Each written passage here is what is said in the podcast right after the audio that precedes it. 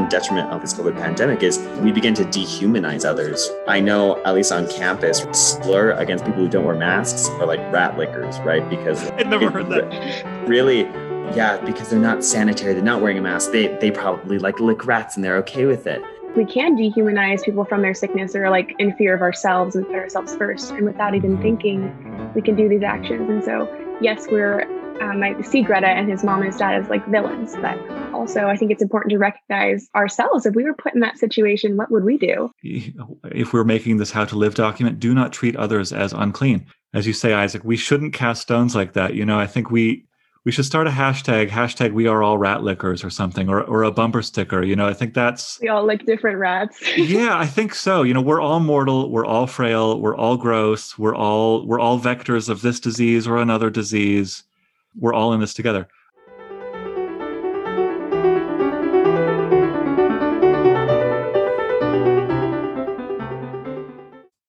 Hi, everyone. In today's recording, I will chat with Isaac and Kylie about Kafka's The Metamorphosis.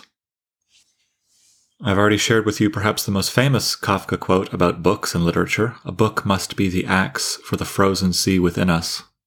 He also said, I think we ought to read only the kind of books that wound and stab us. And for a discussion of one such book, let's go right into that chat with me and Kylie and Isaac.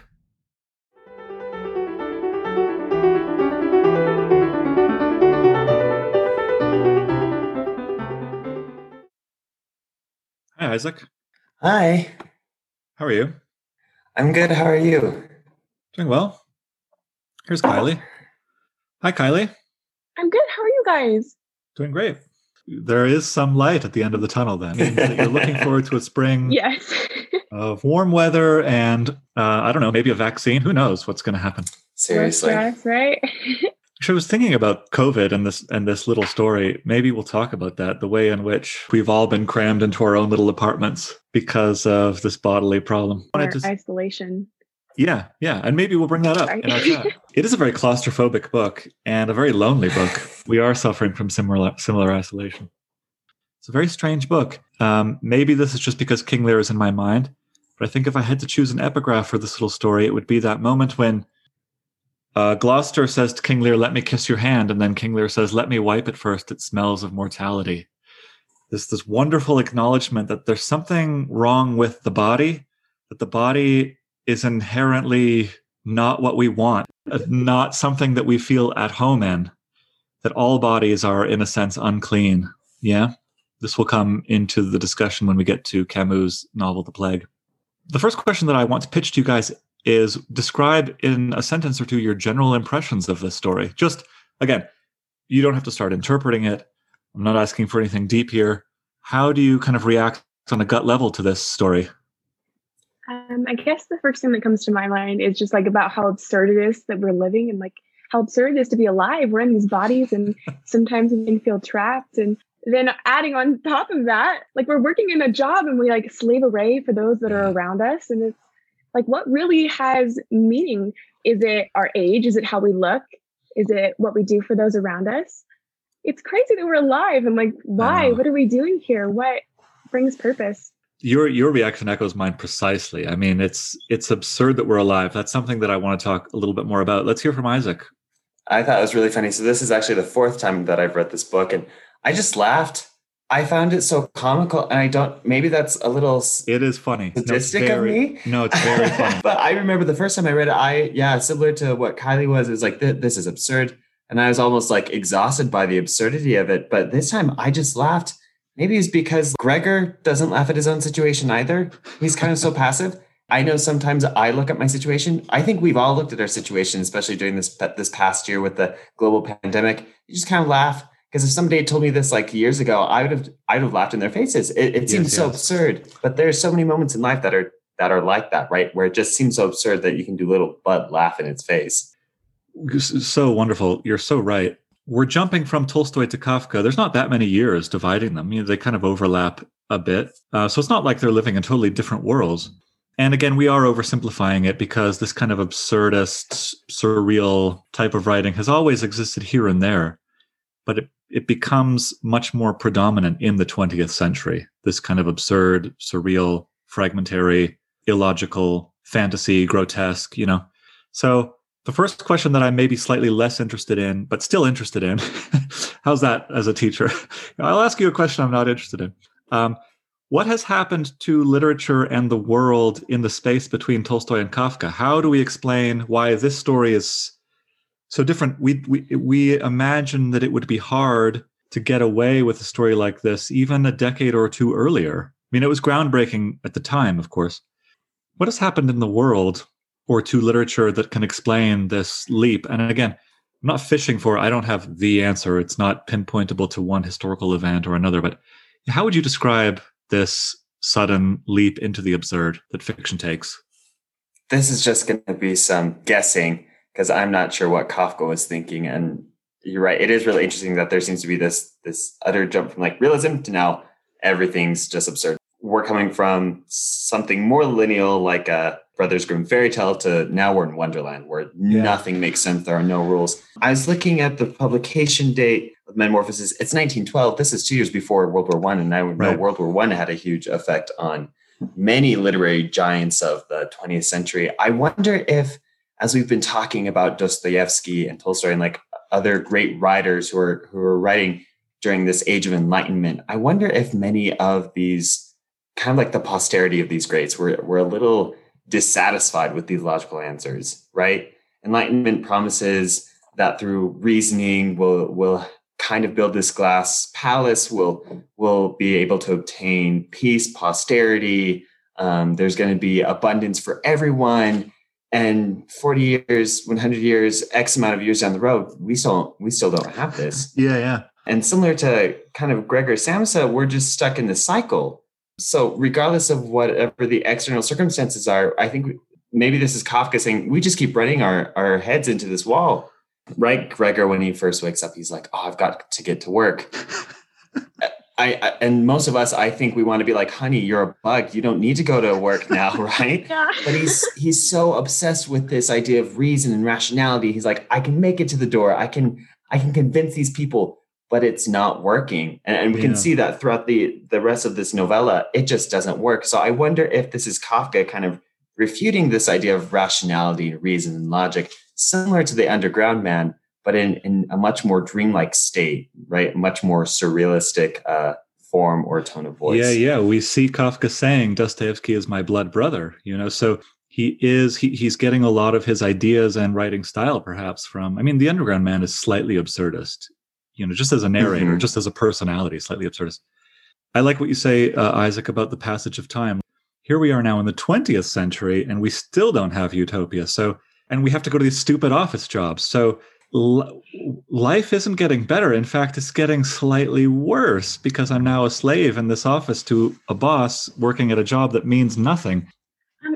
Agreed about the whole real of the dreamlike thing. My thought was like, yes, World War One was just around the corner, so maybe people saw the horrors in the world and they needed imaginative situations in order to see the evils of the world. I think it's much easier to see these evils or recognize these situations in ourselves when we think about them in a way that's not as something we can see in our neighbor or within ourselves. It's more of like right. it's a, this crazy bug that we're using. It's like almost like a metaphor and it's easier for us to read it and understand what's happening in the book form rather than just like with like looking within ourselves or looking at the neighbor and looking at the world. Okay this is great. This takes us right into kind of my next question here. But also let's loop back a little bit kind of jumping all over the place and highlight yeah i mean we could talk about the way in which i mean my slight addition to what you two have already said would be yeah it's not world war one. That hasn't happened yet but it could be this heightened industrialization or mechanization or bureaucracy, modern bureaucratic life and, and industrial life. Everyone, we see Charlie Chaplin making this film. What is it called? Modern Times, um, in which he kind of paints this Kafka-esque nightmare. These people stuck in this factory, treated as Dostoevsky-esque cogs in this giant mechanized societal machine, right? So we don't even have to get to World War One to see that life is absurd and painful to live but also, it's not just modernity. I mean, this is something, the point you have already made, both of you. Life itself is absurd and partly senseless. You know, we know we have to live knowing that we'll die. That's absurd. We have to uh, get up in the morning and go to work, some of us at jobs that we know don't matter. That's absurd. We have homework, uh, much, much of which feels absurd and pointless, doesn't it? yes. Um, Yeah, it does. How much of how much of what we do in any given day actually matters? Some days it's very, very little. And this is absurd. So even just the idea I mean, even just the idea that we're mortal and vulnerable and we know that we're mortal, this doesn't make sense. So Kafka could be a kind of modern parable about modern life, but I don't think so. I think it extends to all all existence. You know, existence itself is just what? You know, sometimes you get these moments where you're like, why does that thing exist? You know, it doesn't make any sense. Kylie, you take us to this metaphor idea, this question of metaphor. This is my next question. I prompted you for this one too. In his lecture, I think this is maybe the next logical step. In his lecture on the metamorphosis, uh, Vladimir Nabokov says this I am very careful not to overwork the significance of symbols. For once you detach a symbol from the artistic core of the book, you lose all sense of enjoyment. This is my question. I'm going to ask the question, then I'm going to keep talking for about 30 more seconds. My question is Do you think we should view Gregor's transformation as a symbol? The real question, actually, I guess, is what should we do when we are confronted with details in a story that are so clearly and palpably symbolic, that have tactile symbolic resonance? For example, some of the details that I mean in this story are well, the bug itself, of course, this apple that gets lodged into his flesh, that's reeking of symbolic imagery, isn't it? Um, this whole idea that Gregor has to pay off his father's debt. This is a phrase that comes up over and over again in the book, paying off my father's debt. I think, hmm, slightly biblical, biblical tinge to that. Uh, the woman who is wearing fur in the painting. This is asking to be interpreted symbolically, isn't it? Uh, what else? The number three, there are three men who are lodgers. Even that those three men, where have I seen groups of three before? Three men, you know, is, is this a trinity? We might ask ourselves, or it's it's the book is divided into three sections. A kind of trimesters, you know, of this weird gestation. Other sim- symbols. Uh, it's Christmas. This happens over Christmas break. That's telling. Even the apartment itself is this kind of like prison. Okay, so I've given you some ideas of symbols. I'm still talking. Oh my goodness, when will he shut up? Um, I just want to contrast this because think of the symbols that we've seen previously. This is another way in which this this is a kind of new piece of writing. Think of the symbol that we see in King Lear between the storm and Lear's rage. That's a clear symbol. We know that the storm is equated to Lear's anger. Think of in Dickens the spilled wine and the spilled blood. Think in Dostoevsky of the piano key. He tells us what that is a symbol for these are clear. The, the character, the characters or the narrators explain themselves what that object that they're referring to is a symbol of. Here in this story, we have the appearance of symbols, but without any clear explanations. So this is the question I will now finally shut up. What are we meant to do? I am not, let me clarify, let me dictate to you how you're supposed to answer this. what a horrible teacher. This is not an invitation to give us interpretations for these symbols. It's a question that precedes this. How are we meant to react to this invitation. This is, might be a symbol. This might be a symbol. Is this transformation a symbol of anything? I think it's important to like understand that yes, that we're given all of these symbols, but also we're not supposed to read into them too much. I see Gregor's physical change. Like, yes, physically now he is not only isolated emotionally, but also he's physically isolated because he can't go out in public. Now he's physically limited because he can't continue to do all these human things, but also I think it is, he's just screaming at us, trying to show us it's like physically representing his emotional state beforehand. Well, that, that's a great point. I mean, on one hand, it's maybe too blatantly obvious what this would, bug transformation is a symbol of. You know, it's a symbol of as you say, Kylie, his alienation, his loneliness. We all feel cut off from the world. So maybe we don't need to look into this. Maybe it's kind of quite obvious.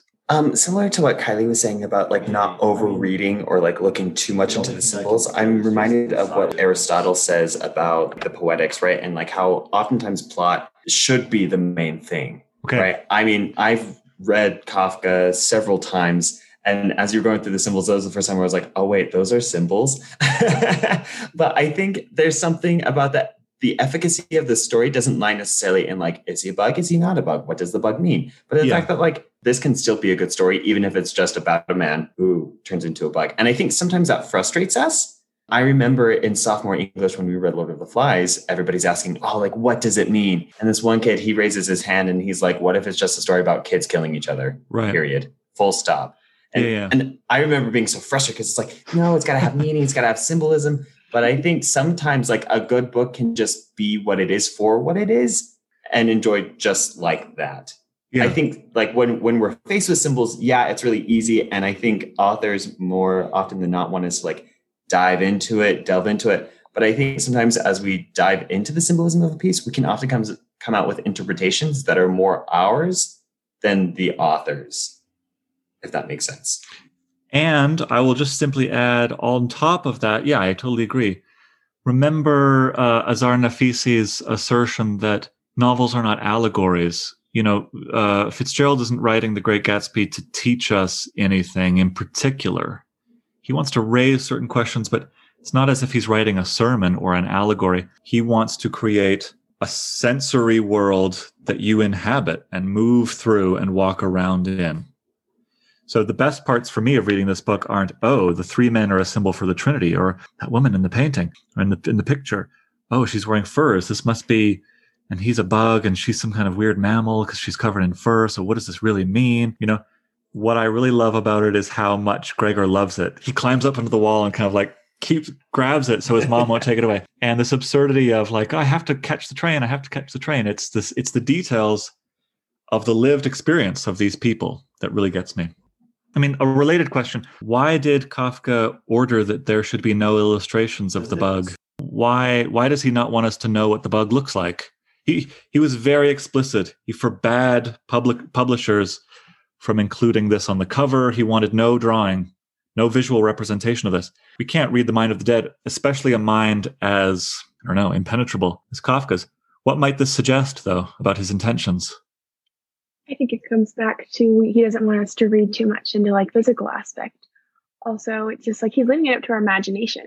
He yeah, doesn't maybe the transformation doesn't fit exactly like he's not a cockroach or he's not a beetle. Maybe he's not one thing. And I think it comes back to talking about like all of us are going to transform. I transform like while reading the book. Mm. I think each time, every time I read it, I get something different out of it. Like sometimes I even am like, I feel like the bug in this situation in my life. And so, in that sense, maybe he left it up because the bug's not meant to fit in one category. Maybe I even question sometimes I'm like, did he transform into a bug? Has he yeah. always been a bug? It leaves it up to like, it's about the transformation and how he got and like what he learned from the experience rather than like, this is what he looks like and he's a cockroach. You, and it's not even whether or not he's literally a bug. It's like he would have many of the same problems. He's already alienated from his family. He's already trapped inside a mortal body. He's already trapped inside of a, so- a society that is kind of using him, you know? Yeah, it might not really matter. Is he a cockroach? Is he a dung beetle? The a charwoman calls him a dung beetle, so he must look something like a dung beetle. But weirdly, he has eyelids because he can open and close his eyes. Mm-hmm but beetles don't have eyelids, you know. So Kafka is giving us these hints that like this isn't a. Has, sorry, I was saying he still has like traces of his humanity left. Well, like he's transformed into this bug, but he can still understand everyone. Totally. He still has eyelids. He can like try to get up for work. He can climb on the chair and all the different things. He has not just traces. I mean, we asked this question in Frankenstein: What is a human? Uh, if you put a human consciousness into a robot, is that a human? If you put a human consciousness into a bug, I mean, he's totally human on the inside. Yeah, his tastes have changed. He doesn't like milk anymore. He likes rotten cheese instead, but that's a minor difference, you know. He still is a totally interior human being. Does that still count as a human being? Of course, no. There are so many things. I love what Kylie had to say, especially like uh, about the ambiguity of this bug and the humanity within it. One thing that I think Kafka does really well is even though he describes this bug, he doesn't label it as like ugly or beautiful. It's just like a bug yeah. Um, which I think is just really interesting because um, I love what Kylie said. Like sometimes I feel like I'm the bug, um, yeah. and I definitely think Gregor. I mean, not to read in too much into like is he a bug, is he not? But I think if if he were transformed into a bug, like he states he was, I definitely think that was the form that he felt either most comfortable in or was like the the best reflection of himself. Um, which is really interesting, right? When you put it in context of, okay, so then what is a human? Is it just like our outer uh, form and appearance? Or um, does it really have to deal with the inner like desires workings and like our like hearts and minds? Right. Because while i think that like gregor like he's mostly like a a, a human i don't know there like there's some moments in the book where and that was really interesting. It seems like he's also losing his humanity the more the longer he remains as a bug. There's the chair that he sets next to the window so he can look out into the street but yet as days go by he can see less and less but he talks about like how he, after all of a sudden it just becomes like gray fog and gray sky. There seems uh-huh. to be no difference between where the sky meets the street or anything like that which i think is like both beautiful and sad. Sad in the fact where it's like ah uh, gregor like he's he's losing out now but also beautiful because like well maybe this is the form that gregor always was meant to live or meant to be. Well um, this is a great point. Um, the metamorphosis isn't the thing that happened on that morning that he woke up transformed it either has already taken place and this is just its last final stage you know mm-hmm he's always been this pupa, this this beetle pupa, and now he's just finally, you know, so the, the metamorphosis took place before page one, or it's continuously taking place throughout all of the pages of the book. As you say, Isaac, he becomes interiorly less and less human. This is in the middle of section two. So just instead of like flipping and trying to find it, just listen as I read it. This is the moment when the sister, Greta, and the mother are trying to decide if they should move out all of his furniture. And at first, Gregor is very excited about this. It's like, yes, I could move around. I could crawl on the ceiling. There'd be so much more space. It'd be like bug heaven, you know? And then the mother says, well, maybe we shouldn't. Maybe this is kind of giving up on our son. Maybe he doesn't want this. You know, this is a, this is too much of an acknowledgement that he's gone. And Gregor thinks this. On hearing these words of his mother's, Gregor realized that the lack of all direct human communication together with the monotonous life in the midst of the family, must have confused his mind in the course of these two months, because he couldn't explain to himself otherwise how he could seriously have wished for his room to be emptied out. So he notices, wait, I'm changing. Am I not a human anymore? Yeah, it starts with this I don't like milk, I like cheese now. And then it gets, as Isaac says, more and more frighteningly alienated from what he used to be. Okay, let, maybe we've jumped into the middle, which is fine, but maybe we should back up and start at the beginning. Mm-hmm. I'll read the first paragraph and then I'll ask you, why isn't he more panicked? If this was me, I would just start screaming and not stop until I die or am a human again. this would be my reaction. Why isn't Gregor more panicked? This is the first paragraph. When Gregor Samsa awoke from troubled dreams one morning, he found that he had been transformed in his bed into an enormous bug.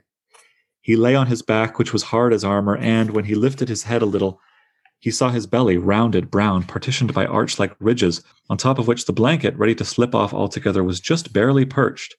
His numerous legs, pitifully thin in comparison to the rest of his girth, flickered helplessly before his eyes.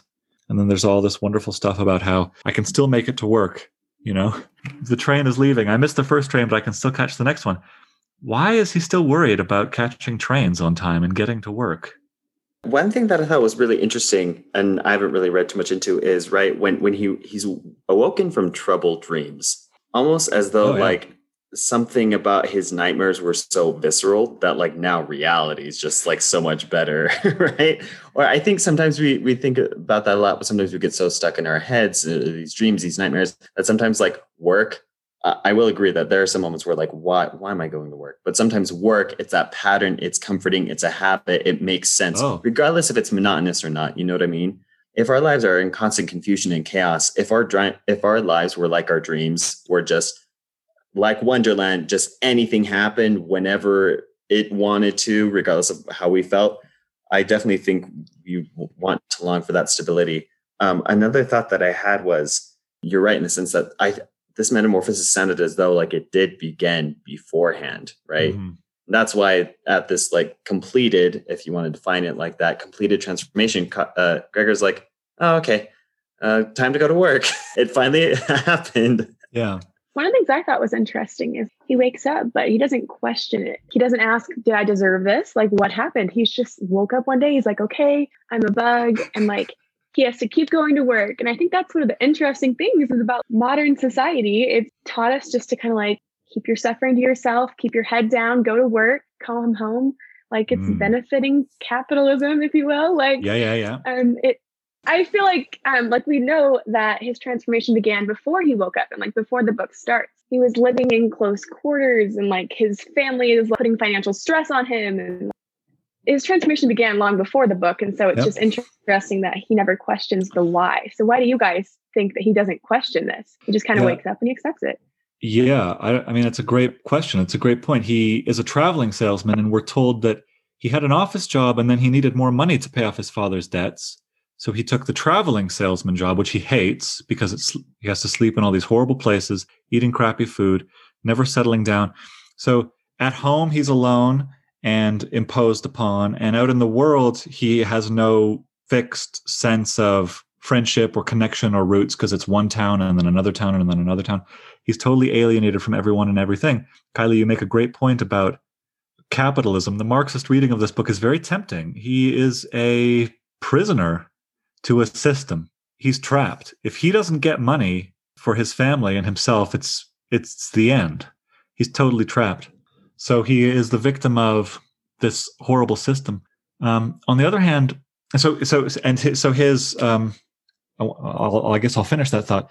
And his, he's such the system has such control over him that he can be transformed into a giant bug and still feels allegiance to the system. I still owe the system punctuality. I have to show up, not just show up, but show up on time, you know? And the chief clerk even comes to the house. It's like this horrible violation. Like I'm coming into the house to knock on your bedroom door and ask you why you are late for work. It's horribly intrusive. Is it possible to think of Gregor as a hero? I don't want to twist your arms. And one reason why this is such a masterpiece is because it could have a slight Rorschach blot quality to it. You could, or that rabbit duck illusion that maybe we've talked about before. Perhaps this is a text in which if you squint with one eye, you can see a rabbit. And if you squint with another eye, you can see a duck. So when I say, is it possible that he's a hero? This is not me asserting that he is, but he says to his boss, the boss is like, you have to come. And then the door opens and his bugness is seen by all, and they kind of react in these horrible ways. Before the chief clerk runs in horror away, Gregor tries to give this explanation. He says, I'm in a jam, but I'll work my way out of it. so I read that and I laugh. I think, first, that's so hilarious. But I also think, wait a minute, is this the most heroic possible reaction? Is this courage? Is this nobility? Is this endurance? Is this heroism? Nothing think, will get me down.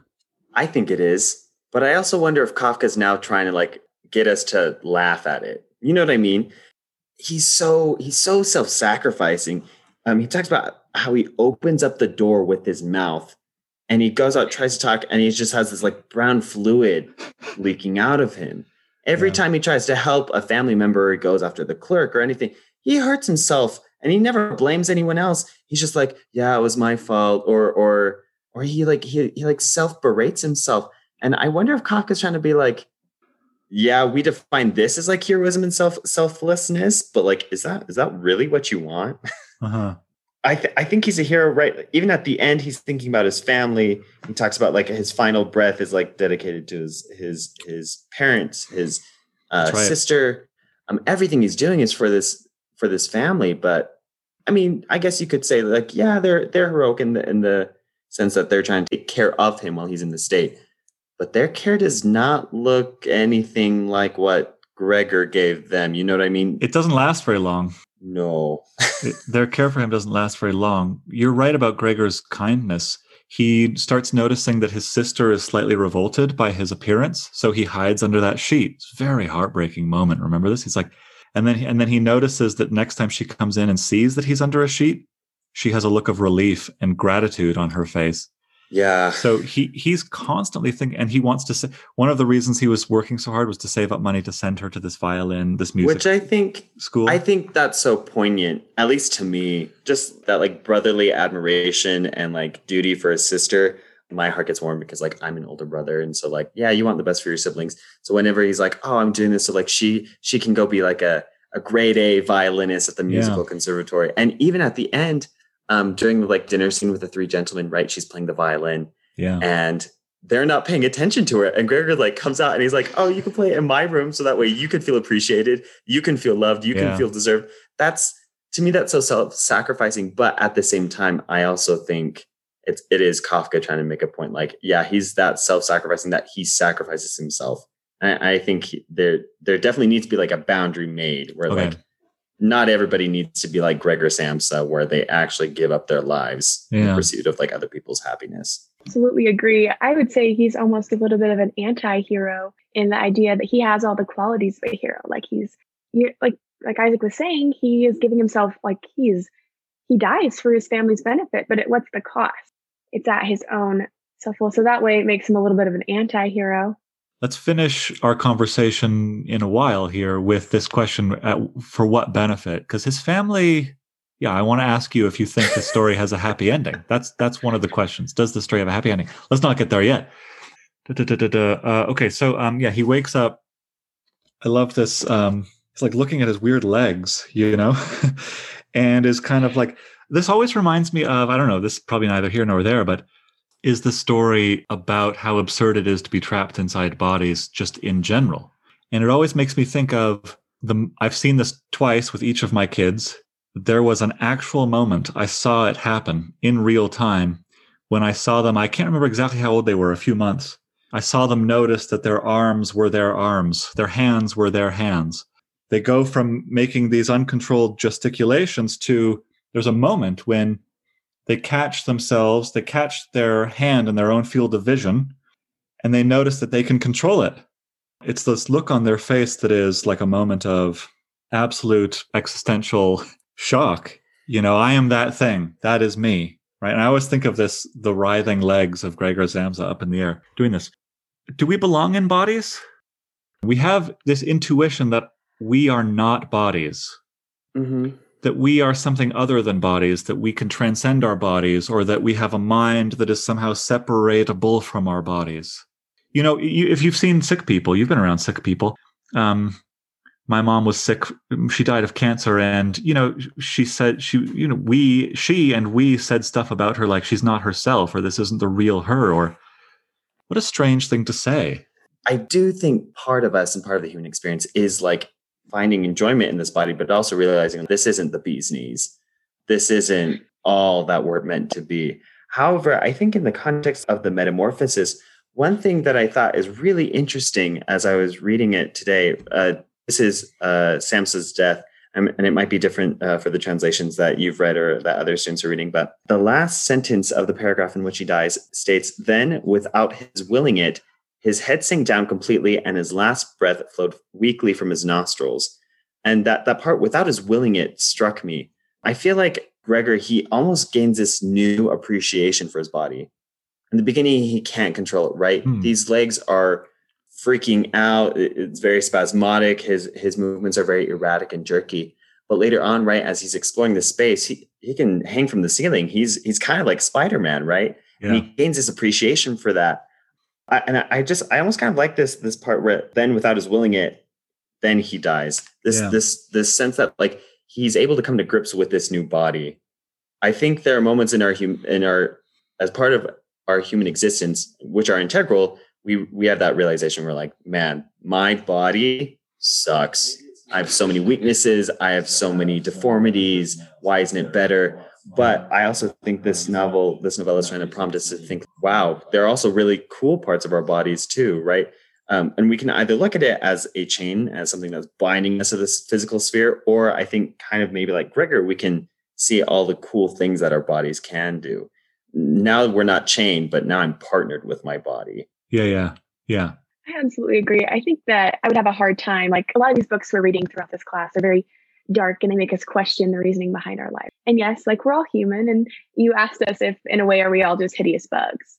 I was like, maybe. I think that in a way, humans can be hideous creatures if we allow ourselves. We're very capable of aw- awful things. I think about um, the girl in the shed and like, yeah. and like, yes, we are capable of these awful things but then we can also be capable of these great things and like help and serve each other and yeah it's possible that you may not have read this yet because you may have skipped ahead to have this chat with me. But next week we're going to be reading the death of ivan ilyich and there's this moment in that book he he's he's sick he gets sicker and sicker and then he dies. And i wanted to pair that book with this book in the same week. They're both stories about one person who is frail and different and in a, in a way kind of ugly or broken and how everyone else around them in their family and their society reacts to this transformation. So they're kind of, I say there's this leap from Tolstoy to Kafka, but at the heart, they're extremely similar stories. There's this moment in the death of Ivan Ilyich where He's very sick. He's too sick to to uh, use the chamber pot by himself. He needs help. So Gerasim, one of his servants, has to help him take his pants down, clean him, clean out the chamber pot, take his pants up. And Ivan Ilyich is so horrible. This is the ultimate humiliation. And of course it would be to have someone and and the narrator comments that like to have someone else be exposed to the stenches of your own body is a kind of profound humiliation. Which is strange isn't it? Because we all know this about each other. This isn't a surprise you know but we are all capable and we've all been teenagers. We've all had acne. We all know what it's like to leak brown ooze from our faces. You know what i mean? This happens to us. So so on one hand, we should all give each other a break, but on the other hand, we we recognize that there's something. This is something religions have grappled with. I'm now just spinning in circles here, but there's something about the body that we don't like and that feels broken or flawed or gross. But as both of you have said, there's also something about it that we think we wouldn't want to be without it. When we think of our loved ones, we think of them as embodied. You know, we want to reunite with them as they were in their bodies. Something about the body that is so very precious which reminds me of uh, even Gregor's mom, right? Gregor's mom doesn't give up the, uh, this idea that my human yeah. son will come back, right? In, in, her mind, it's that that human image, yeah. which just connecting with what you said, yeah, we we really do like to embody, literally, our like love for people within that human frame. Then, so then, why do they start referring to him as it? It has to go. It is the problem. How do you think that trans that transformation, the transformation of their attitude, occurs. We look at the metamorphosis, we read it right, and we're like, this is Gregor's story. I wonder if that's a little vain of us to think that's a little egocentric. His metamorphosis also changes the people around him. The metamorphosis totally. isn't solely Gregor, it's also what happens to the rest of his family members. Yeah. We don't we don't get as much interior narration into the thoughts and feelings of Gre- of Gregor's mother, father, and even Greta, his sister. But I wonder if there's something to be said that like when we change and our situations change, that also affects the situations and lives of other people in in environments around us. Totally. And we have to be careful to preserve Gerasim is the only one around Ivan Ilyich who seems to not be put out by Ivan's illness. You know how annoying it is when your lo- loved one, family member, roommate is sick? You're like, oh, geez, now I have to take care of them okay, fine. You know, you kind of very begrudgingly bring them food. This is a bad way to live. I do this and it's a bad way to live. I shouldn't do it. I absolutely I agree. I was thinking also um, in the beginning of the book, it starts out with like Gregor's mom and then it's and Gregor's father, and then it slowly progresses into like Mr. and Mrs. Samsa. Oh, so interesting. well, this is a very interesting point that it's embedded. This transformation is embedded in the narration, in the style of telling the story. The alienation between him and his family is being enacted. I was just going to say, bouncing off Kylie's comment, which I thought was so profound. It's so easy for us to categorize life as like events. From this point to this point, I was doing uh, like, it's so easy for us to be so black and white when it comes to events in our lives. Yeah. Uh, really, these events are more like processes that we go through. Uh-huh. Right. As we've talked about before, Gregor doesn't just wake up and he's like, I'm a bug now. I, right. He's been transforming into this bug and continues to become even more bug like. Yeah. I think when it comes to like this idea of like alienation and then falling out of love with the people closest to you, falling out of those like familiar relationships, it's a process, right? Beginning, they are his parents. This is his sister. Towards the end, it's Mr. and Mrs. Samsa. This is Greta is now just a caretaker. She's yeah. a little bit more than the charwoman that comes in and calls him a dung beetle. Yeah. And so I think it's it's wise for us to look at ourselves like in this process and, and where we're at in this process instead of just stark events like this happened and this happened and this happened and they didn't connect at all there's not sense. a clear there's not a clear moment in which greta becomes the villain i was wondering mm-hmm. if i mm-hmm. could if i could ask you who the villain of the story is and maybe i would reluctantly hesitantly ambivalently nominate greta to be the villain she she starts very full of love for her, her brother and brings him his favorite nasty foods, you know? But look at this moment. There's this wonderful moment when I think you can see the beginnings of her own metamorphosis from a person who loves him into a person that has closed her heart to him. Here, near the beginning of part two, it's like the fourth or fifth paragraph in part two. She's bringing him milk. He doesn't drink the milk because it smells bad to him now. And she notices this full milk bowl And the narrator says this She picked it up at once, not with her bare hands, of course, but with a rag, and carried it out.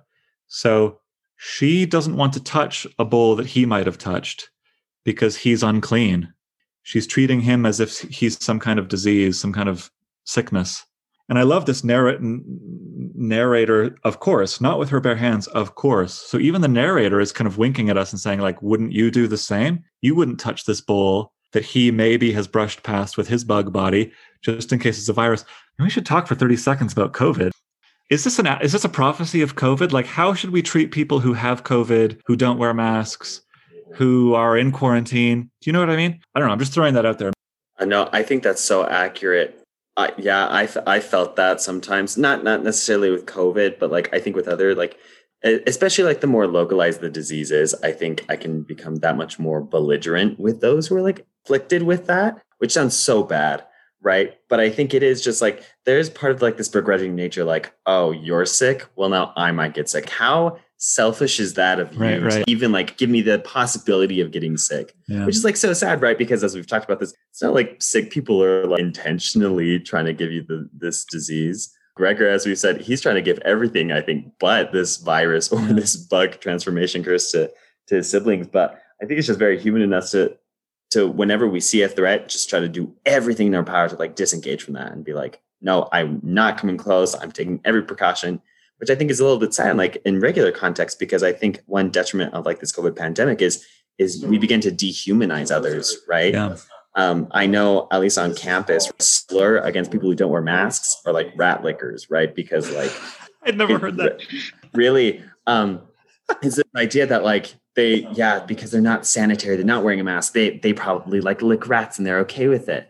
And it, it's it's so oh, it, it's like comical, but like at the same time, it's also like Oh my gosh. It's so easy for us to dehumanize those that we see as the enemy or those who mm-hmm. might have the potential to threaten our current state of stability, which is really sad, but also so relatable.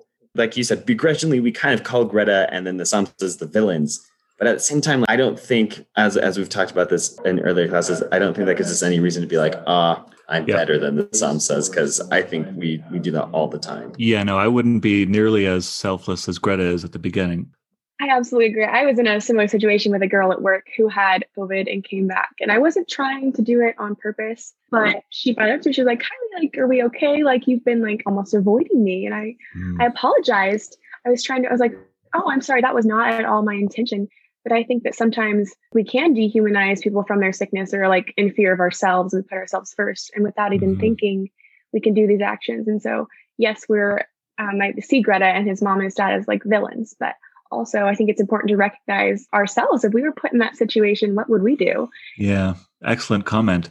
Love that story about the coworker. Even with uh, my mother-in-law lives an hour away and it's one of the most heartbreaking things in our family for this pandemic is that she's the only grandparent around for my kids and they can't see her. So i feel like my kids have really lost something important and my kids are young.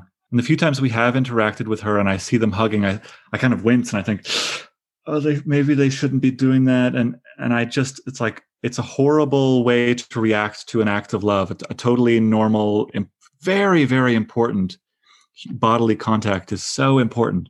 And we should not, if we're making this how to live document, do not treat others as unclean. If this pandemic was 10 times worse and it was something like Ebola, yeah, we would have to wear suits and stuff. We I wouldn't be advocating that we not take precautions, but we would have to not let those necessary precautions.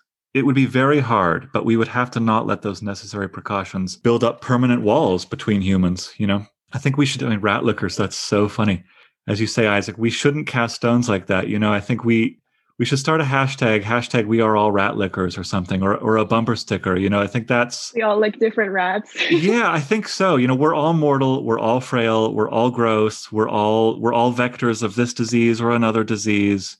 We're all in this together. Okay does this story have a happy ending? Now as you're considering an answer let me read uh, let me read the last uh, a, f- a few last sentences here, and then I want to know if you think it has a happy ending. There's no right answer, of course. It just depends on how you experience it. So he dies. The three of them go out of the apartment. They have good prospects. They have maybe this job. The father, weirdly, has deceitfully kind of kept this nest egg. We learn that he has this nest egg and he has not, he's not actually that much in debt. So he's kind of letting Gregor pay these debts in this horribly selfish way. So he has this nest egg they can rely on. Greta might get married. They might get this job or that job. Think they might be able to economize now that Gregor's gone. We can get a cheaper apartment. Yay. Then all three of them left the apartment together, something they hadn't done for months, and took the trolley out of the country on the edge of town. The car in which they were the only passengers was brightly lit by the warm sun. And we realize when we get to that sentence that this is the only time in the whole book in which we felt the warmth of the sun. It's such an it's such an enclosed and claustrophobic and cold little story. Leaning back comfortably on their seats, they discussed their prospects for the future, and it proved that on closer examination, these were not at all bad, etc., etc. While they were conversing in this way, Mr. and Mrs. Samsa, looking at their daughter, who was becoming more lively all the time, realized at almost the very same moment that recently, in spite of all the cares that had made her cheeks pale, she had blossomed out into a beautiful, well built girl. Becoming more silent and almost unconsciously communicating with each other by looks, they thought it was now time to find a good husband for her and they took it as a com- confirmation of their new dreams and good intentions when, at the end of their ride, their daughter stood up first and stretched her young body. How do you react to this? My gut reaction is to think that, like, out of hardships and sorrow, like looking at Greta, like beauty can blossom and beauty can grow. Like, we can learn things from the trials that we are put through and ultimately come out as better people. But on the other hand, I'm torn because it's like you are totally leaving behind this brother, this son of yours. You felt like he was his burden, but he gave you so many things. And the fact yeah. that they could just leave him behind so freely is sad to me. And so it's that inner battle between maybe seeing what's toxic and how we perceive life and being able to move forward and look towards what's going to bring us happiness. My reaction every time is just this, this shock, and especially how uncanny it is. As you were reading those lines out and as I was following along, it's so beautifully written, right? You feel the warm sunlight, like you can so gorgeous. this. And I love like how it's becoming spring outside, so I can like just look out now. It's like, oh, it's 60 degrees. That just feels so marvelous on my skin. Yeah. It's written so beautifully, and the image of Greta, right, blossoming, uh, blooming like the flowers outside as she like spreads out into the sunshine, juxtaposed with this awful, horrific death of this bug that is now right. They they don't even call it Gregor; it's it that's right. He's we don't know what happened to the body. The charwoman's like, I just got rid of him, which I I have so many qualms with that. yeah, the family, you're right. The family doesn't even want to dispose of the remains. They want nothing to do with the remains. Yeah, it's so uncanny for me that as much as I want it to be like, yeah, this is a great uh, conclusion, I don't feel like I have that closure. I don't feel like things are, are truly concluded. And I, I really like what Kylie had to say about the blossoming in the face of adversity. But I also think there's something to say that they're a little naive in the fact that they're able to enjoy this warm spring summer day and think that the rest of their life is going to be free from tribulation, that there won't be any more bug transformations coming down their way, if that makes sense. Right. Yeah. Um, I'm glad that they're hopeful, but it it's almost like they're only hopeful because Gregor's not around because like their their problems aren't around. Yeah. Um, it's facetious for me or anyone to say, "Oh, once your problems are gone, they're never going to come back." They just put on different forms. They put on different guises. Mm. So I think I think we should read this ending and enjoy Kafka's prose, but I think we should we should ingest it with with several grains of salt, realizing that mm, I'm not sure if the best is really ahead or as, as profoundly ironic. You know, I love your comment about what what is ahead of them. You know, just just wait till Greta's fiance arrives and he's an inner bug. You know, this horrible man. He, she stretched her young body. It's a his prose is so good. It's such a suggestive, like she's emerging out of her chrysalis. You know, like spreading her wings. But at what cost? This is a question we don't have time. We're out of time now. A question Kylie prompted us for. Is one person's um, healthy transformation only possible at the expense of someone else's denigration? Are scapegoats always going to be required? I think it's a really hard question to answer. Yeah, yeah. Is it worth is it worth putting someone else through the struggle in order to see someone else grow? Is she going to go on and change the world by being some fantastic violinist? Is mm. what how was Gregor holding his family back and that he needed the sacrifice? Was it like was his death a liberating to his family? Like I think it's a it's a very hard question to answer. Yeah, and we don't even need to talk about the fact that he was a bug. I mean, was it morally was it morally acceptable for Gregor Samsa to sacrifice his own life and happiness and comfort to send his sister to this conservatory? Th- this was his plan before he became a bug. So yeah. Even if he hadn't become a bug, he would have sacrificed his life for her. And so she would have th- gone on to be this violinist. Yes, Isaac. I think, again, with this idea of irony, I don't know. Maybe I have to look more into this. I think we can all say, as a third party, disinterested, right, with that omniscient view along with the narrator, that morally, yeah, it's not okay. However, how easy is it for us to do that when it comes to the sacrifices of other people? I, I mean, we've talked very little about symbols and and right the the idea of the three men being the the Trinity. I, in a sense, like you, you can also you can almost like see this Christ-like figure in Gregor. Yeah, he's something to be despised, like as it as it's stated in Isaiah. You just you don't want to be around him. However, because of his injuries, his death, and through his sacrifice, we're able to live. Really, that should prompt us to be better people. However, sometimes we're so like the Samsa family where we just kind of disregard it and like, I'm going on my merry way now. Right. Everything's yeah. good. Life's looking great. Um, COVID's going to leave me alone. I'm going to get a new job. I'm going to get an A on my midterms. I think it, it is right. Like we can all say morally, it's not right for someone to sacrifice themselves wholeheartedly for someone else's progress and growth. But yet that, that is what has happened for us. And I think that should spur us to yeah. act better, to act kinder, especially to those people yeah. who we view as dirty or as yeah. unclean. I mean, it could be right if this person does it voluntarily and says, "I will have this job so that you can go to violin school." That's a that's a noble self-sacrifice. I think where the equation starts to break down is when the person who is benefiting forgets where this benefit came from and takes it for granted and doesn't recognize yeah. it. Okay, well, you've been more than indulgent with time. Thank you very much for a great chat. This has been beyond a pleasure. Thank you. Thank you again for coming so well prepared. And uh, have a good week. Have a good weekend. I'll see you both on Monday. See ya. Bye.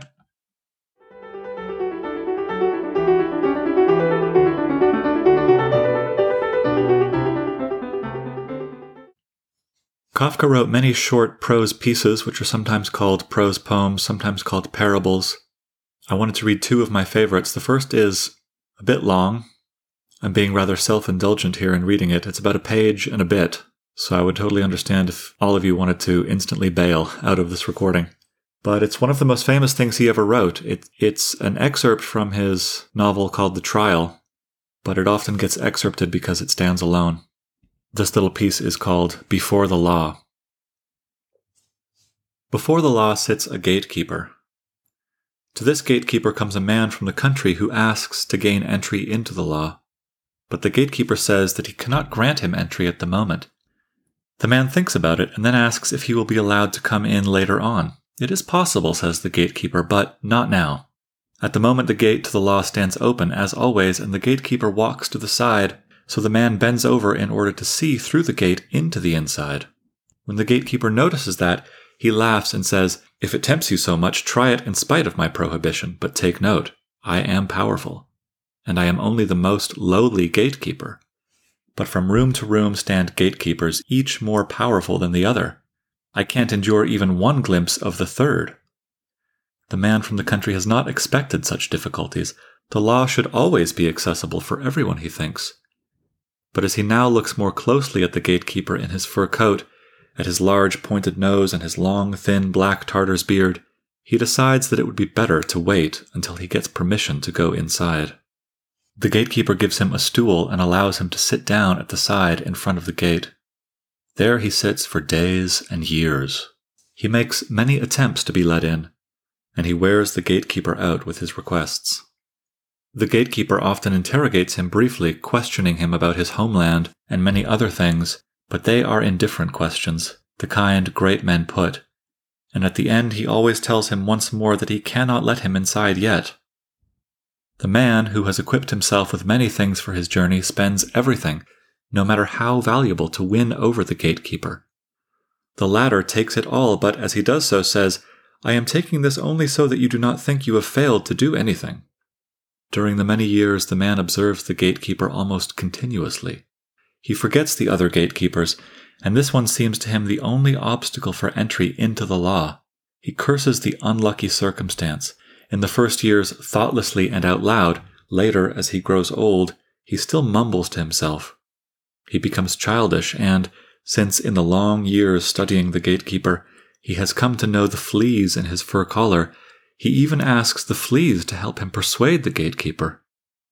Finally, his eyesight grows weak, and he does not know whether things are really darker around him or whether his eyes are merely deceiving him. But he recognizes now in the darkness an illumination which breaks inextinguishably out of the gateway to the law. Now he no longer has much time to live. Before his death, he gathers in his head all his experiences of the entire time up into one question which he has not yet put to the gatekeeper. He waves to him, since he can no longer lift up his stiffening body. The gatekeeper has to bend way down to him, for the great difference has changed things to the disadvantage of the man. What do you still want to know then? asks the gatekeeper. You are insatiable. Everyone strives after the law, says the man.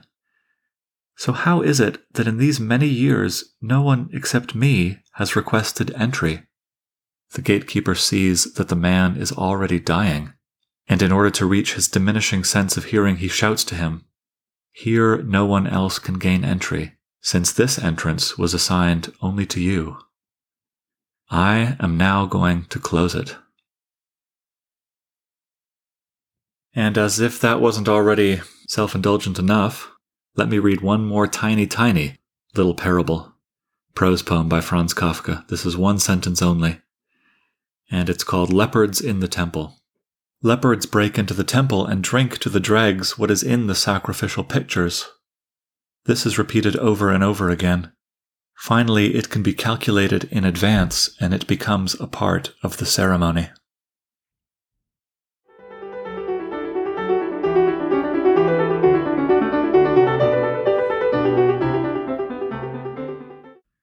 Okay, that's it for now. Keep your eyes out for those recordings about uh, Chaplin's film The Kid, Virginia Woolf's A Room of One's Own. Maybe try to read ahead a little bit if you have time. Most importantly, of course, just keep enjoying these readings.